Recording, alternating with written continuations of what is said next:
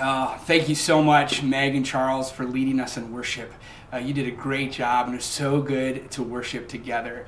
Uh, my name's Eric, and I'm with Todd today, and we're the co lead pastors at the chapel, and we get to bring you God's truth. And last week, uh, we were able to look at God's truth, and thank you so much for you who watched it and took pictures. It was so encouraging to be able to see our chapel family gathered together it just looked a little differently. And I encourage you to do that today. If you want to pause this and take a picture with your family and put it on social media, it shows everybody that you are gathering together. And it may encourage other people to watch as well. Thank you for being with us today.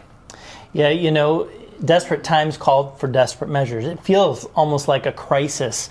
And uh, this weekend, we start a brand new message series called From the Cross Jesus' Last Words.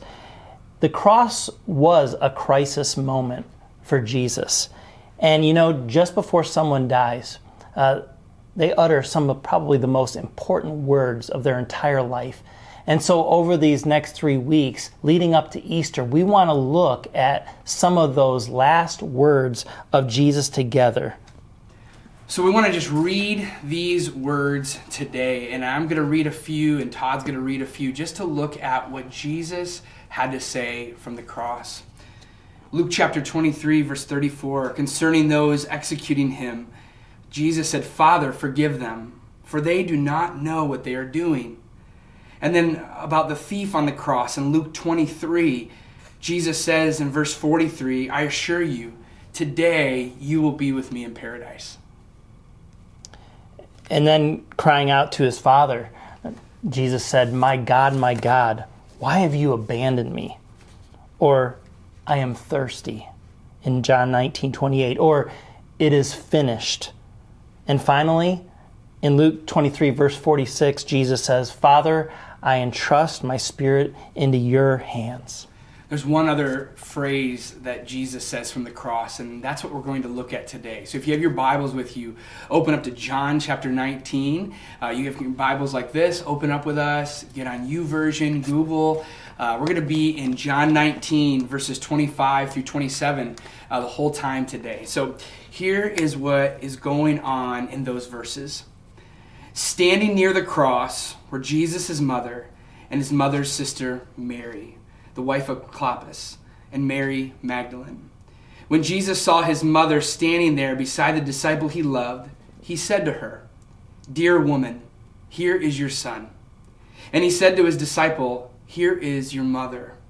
And from then on, this disciple took her into his home. And so I want you to think about the context here. I mean, Jesus is taking his last breaths. He's just been crucified, nailed to the cross. He's offered forgiveness to a thief. He's promised the hope of paradise. Uh, he's asked God to forgive the ones that are doing the very execution. And now Jesus looks out at the crowd that's gathered there at his crucifixion and he sees his mother. Can you imagine? And in those moments when Jesus is in agonizing pain, he's concerned about people, specifically his own very mom. If we had to boil down this passage into one phrase, something that you can remember, we would say it like this In the midst of crisis, don't forget to care. In the midst of all of the pain of life, in the midst of crisis moments, don't forget to care about other people. Yeah, so in this crisis moment, uh, we want to look again at what Jesus said, his words. And it says in John 19, verses 26 and 27, when Jesus saw his mother standing there beside the disciple he loved. I mean, Jesus was so alone on the cross. But there, as he looks out in the crowd, he sees his mother. She's one of the only people there for him in his great, great hour of need. When everybody else seemingly had, had, abandoned Jesus, there she was, sticking by her son. She wanted to be there for him. She wanted to care for him in his dying moments. I love how one commentary puts it. They said, Neither her own, own danger nor the sadness of the spectacle nor the reproaches and the insults of the people could restrain her from performing her last office of duty and tenderness to her divine Son on the cross. Mary was there to care for her son. Uh, but what's even more astounding is that as Jesus is hanging there on the cross, he shows care, the greatest care, for his own mother. And that's why he says, uh, Dear woman, here is your son. And why he said to his disciples, Here is your mother. See, when Jesus said that to his mother, she knew exactly what he was saying that he was, he was going away, and that he was asking his friend John to give specific care to his own mother. You know, one commentary uh, puts it this way they said, In the midst of the heaviest sufferings that ever human nature sustained, Jesus d- demonstrated a divine strength of benevolence. It leads us right back to our bottom line that even while Jesus was in his crisis moment, he did not forget to care. I think what's incredible about this is when I'm in a crisis, the first thing I care about is usually myself. I think about myself, I want to tend to my own needs, and that is important. But we can't just stop with ourselves. We have to look to care for other people. That's why when Jesus is on the cross and it's a crisis moment for him, he doesn't ask his family to care for him. He actually cares about his mom. And you know what's interesting? In the crisis that we're facing, this coronavirus crisis that's really wrecking so many of our lives, it's so easy to think about our own lives. But what's great about this opportunity we can call it great, is that it's forcing us to stop. It's forcing us to turn to one another. And just like Jesus cares about his own mom, so too we can care about our own immediate family as well. I think one of the things for me that this has forced me to do is to slow down. I am usually ruled by a calendar. But if you look at my calendar, everything's crossed out. I have ample amount of time to spend with my wife, spend with my kids, to check in on with my mom and my dad and other people that are in my immediate family. We don't have to be ruled by the calendar anymore. We get to be ruled by care. Now we get to sit around the table and instead of trying to force feed ourselves before we go to another event, we get to sit around the table and actually build into relationships, to listen to one another, to care about one another. What a great opportunity that is. For some of us, it's time to re up on our relationships. Husbands and wives, when we are so busy, especially when life is hard or we are going through kids' events, it's so easy to forget about our relationship. Now we have a chance to do that. Kids, you are with your brothers and sisters, and I guarantee, if you're like my family, there's some fights going on. But it's also a time for you to really appreciate how much you really love one another and what a gift your brother or sister or your mom or dad or grandma and grandpa is to you. The other thing that it's really made me do in the midst of this crisis is to really focus on am I practicing patience and empathy in this situation? Mm. I read this quote this past week, and boy, did it really confront some of my own negative behaviors. It said this most young kids will remember how their family home felt during the coronavirus panic more than anything specific about the virus. Our kids are watching us and learning about how to respond to stress and uncertainty. Isn't that so true? We have a chance to show specific care to our family. So, in the midst of crisis, may we show care to those that we love. Yeah, so we, of course, we want to care for our families. But what's interesting is the way, in Jesus' own words here, that he shows care for his immediate family, his, his mother. The way that Jesus cared for his family was by expanding who was family. Look back with me at John chapter 19, verses 26 and 27. This is why Jesus looks at his mother and he says, Dear woman, here is your son. Who was he talking about? It was John, the disciple, that was there. And here, Jesus says, Mother, this is now your son. There's this new relationship that has developed. And he says then to John, Here is your mother. Again, this goes beyond family. Of course, we're called to care for our families, but the way that Jesus cared for his family was by expanding the family. It's interesting that, you know, Jesus had some other brothers, uh, and in that culture and context, certainly after he would be away, they would be the ones that would be taking charge and taking care of their mother. But those other brothers, they weren't there at the cross. They had abandoned. But who was there? John, known as the beloved disciple. And so Jesus looks at John and says, Listen, I want you to now care for my mother. She's like your mom, and you will be like a son to her. Jesus blurs the lines of family here. And you know, I think about that. Maybe even in the midst of this crisis, all that we're facing now, maybe your biological family is just non existent. Or maybe, maybe your biological family is super uh, dysfunctional. You know, it's at the cross where the family can be enlarged. It, when I came to the cross, so to speak, and realized my need for Jesus and began a real living relationship with Him, it was like I gained a whole new family where I didn't have necessarily a spiritual father as a model. God brought other men into my life that showed me the way, what it really means to follow Jesus and, and to love and lead your family.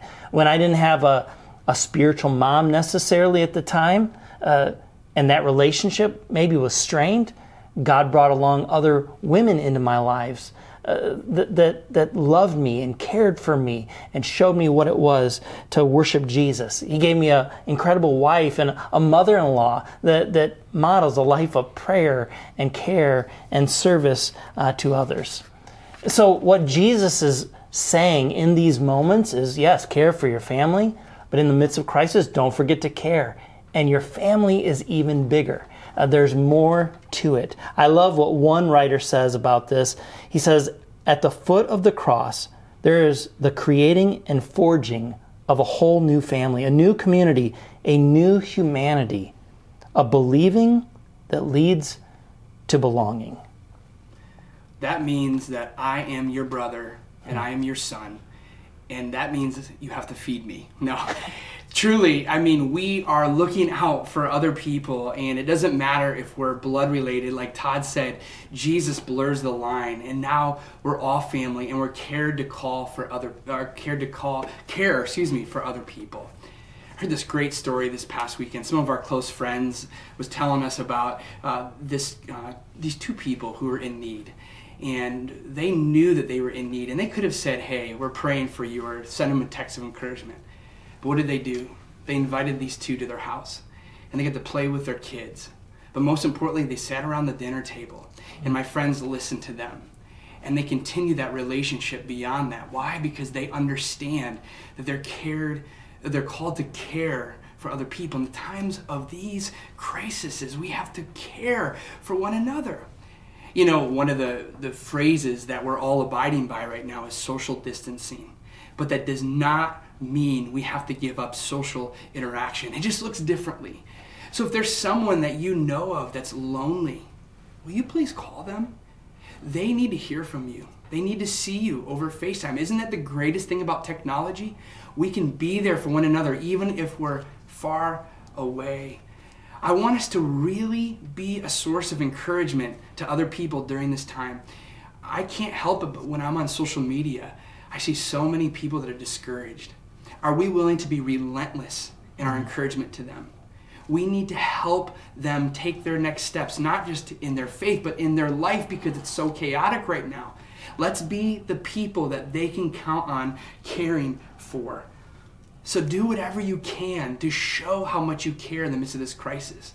And finally, one of the best ways that you can care for somebody, share your story of faith. Mm. People right now need Jesus more than ever. They need hope. They need to know that there is life beyond our circumstances. And by you just sharing your story of faith and why you trust Jesus, even when it feels like the world is coming to an end, that could spur someone on to know Jesus for the first time and have hope for the first time. Because in the midst of crisis, don't forget to care. You know, as many people that are out there right now watching this message, uh, I'm sure there's some of those of you out there that you've never even been to the chapel. You're just checking this out online, or, or maybe you're a little skeptical of church. Maybe a boy, maybe you grew up in a church and uh, it wasn't the most caring place. You know, you heard the song, "Jesus loves me, this I know," but you didn't feel that kind of love and care from the very people that professed faith. And if that's you in any way, shape, or form, we just want to say thank you. Thank you for, for taking the time to, to watch, to listen, to consider some of Jesus' last words that Jesus was all about, even in the midst of his own crisis, he was all about caring for others. He was all about extending that family of care. And we want you to know that there is a place for you right here at the chapel. So keep tuning in week by week. And when we're able to meet again as a chapel family and, and meet physically together, I hope that you will come and to our chapel family, that you'll continue to reach out. You know, in the midst of crisis, we can't forget to care about other people. And I want you to know that even though we're supposed to do that for other people, you know who does, does that more than anybody? Jesus. In the midst of our crisis, Jesus is hanging from the cross and he's looking at us. He says, Listen, I care. I care. I see what you're going through, and I'm there with you. I suffered along with you. I want you to know that I care. Chapel family, those who are tuning in, we love you and we care for you. But more importantly, Jesus cares for you. Let's pray together. Father, thank you so much for this opportunity to meet together. And Lord, thank you for challenging us from the cross itself to care for those inside of our home, especially at times when we want to only care about ourselves. Lord, would you take away our selfishness and replace that with selflessness?